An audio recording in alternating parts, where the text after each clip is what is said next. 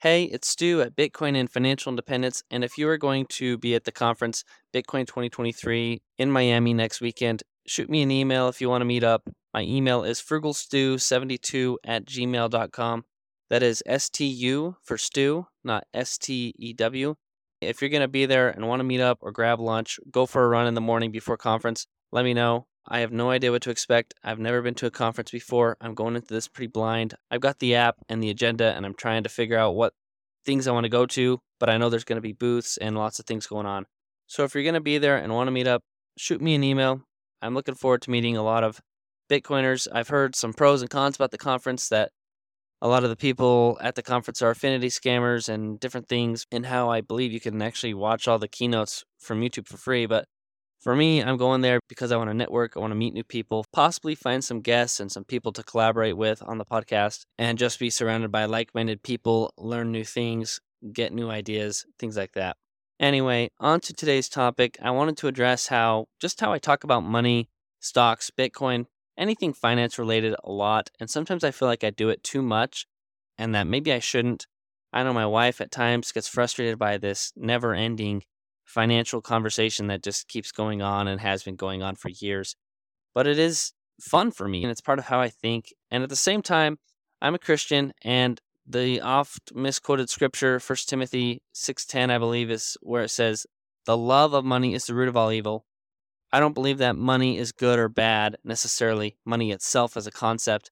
Uh, I do believe obviously fiat currency is not the best, has a lot of flaws and Bitcoin is better money I believe that money is a magnifier, that if you are a good person, money can magnify that. If you are a bad person, it can also magnify that. It can allow you to do more bad things, but more money in the hands of good people allows them to serve more, to bless the lives of others more. And so I think that's a powerful concept. But here's why I talk about money and why I think about money a lot. We trade time for money. At least most of us that didn't inherit a trust fund are not independently wealthy and things like that. Most of us work and we trade our time for money. We often hear the phrase, time is money. Most people I know work hard to earn money. And one thing that really bugs me is I hate seeing people work so hard and then not protecting it because they overindulge themselves and they go into debt. Sometimes it's a lack of discipline. I hate to see family and friends and just people that I know enslave themselves with overbearing debt, consumer debt, credit cards, things like that. Sometimes it's just curveballs of life, like medical bills and, and things that happen, uh, job loss, and then you have to dig yourself out of that hole. But really, you know, money is just a representation of our time. It's a representation also of our lives because we spend so much time working. Most of us spend as much time working as we do sleeping, and sometimes more time working than we spend with our actual family and friends and loved ones. So, money is what we spend a lot of our lives getting. And what we spend and use our money shows people what we value, and it also shows ourselves how we value ourselves. Money is a mirror into ourselves. And what I love to see is people protect and respect themselves, their time, and their life's work. Mismanaging your time and money is a form of self punishment and self disrespect. And at times, we're all guilty of this by making impulse buys and things that are not good for us. But that's really the crux of it. And I think I've said it on the podcast before, but I sometimes feel like I care more about other people's money than they do. And I talk about this actually in, I think, episode 28 and 29, where I share a little bit more of my story and how I got this way. Just some of the upbringing that I had pushed me this way, I think. But going back to that magnifying glass, you know, my goal is to make as much money as I can so that not only can I secure my future and the future of my family, but I also try to make more money so I can help more people. I pay a 10% tithing. And so if I want to pay more tithing, one of the easiest ways to do that is to just make more money.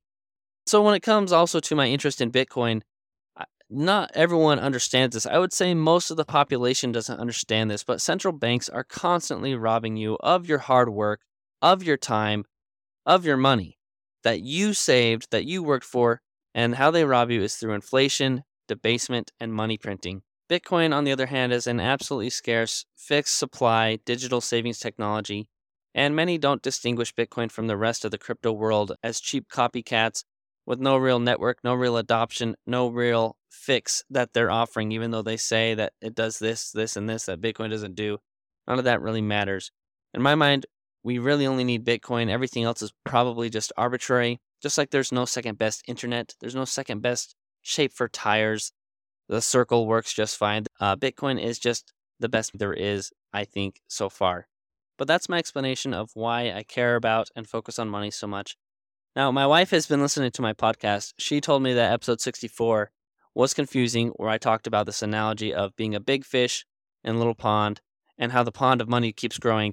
Go back and listen to episode 64 if you haven't yet, and, and you'll see why this is confusing. But I wanted to take another stab at trying to explain what inflation is, what dilution is, what debasement is. So here's my new example that was suggested by my wife.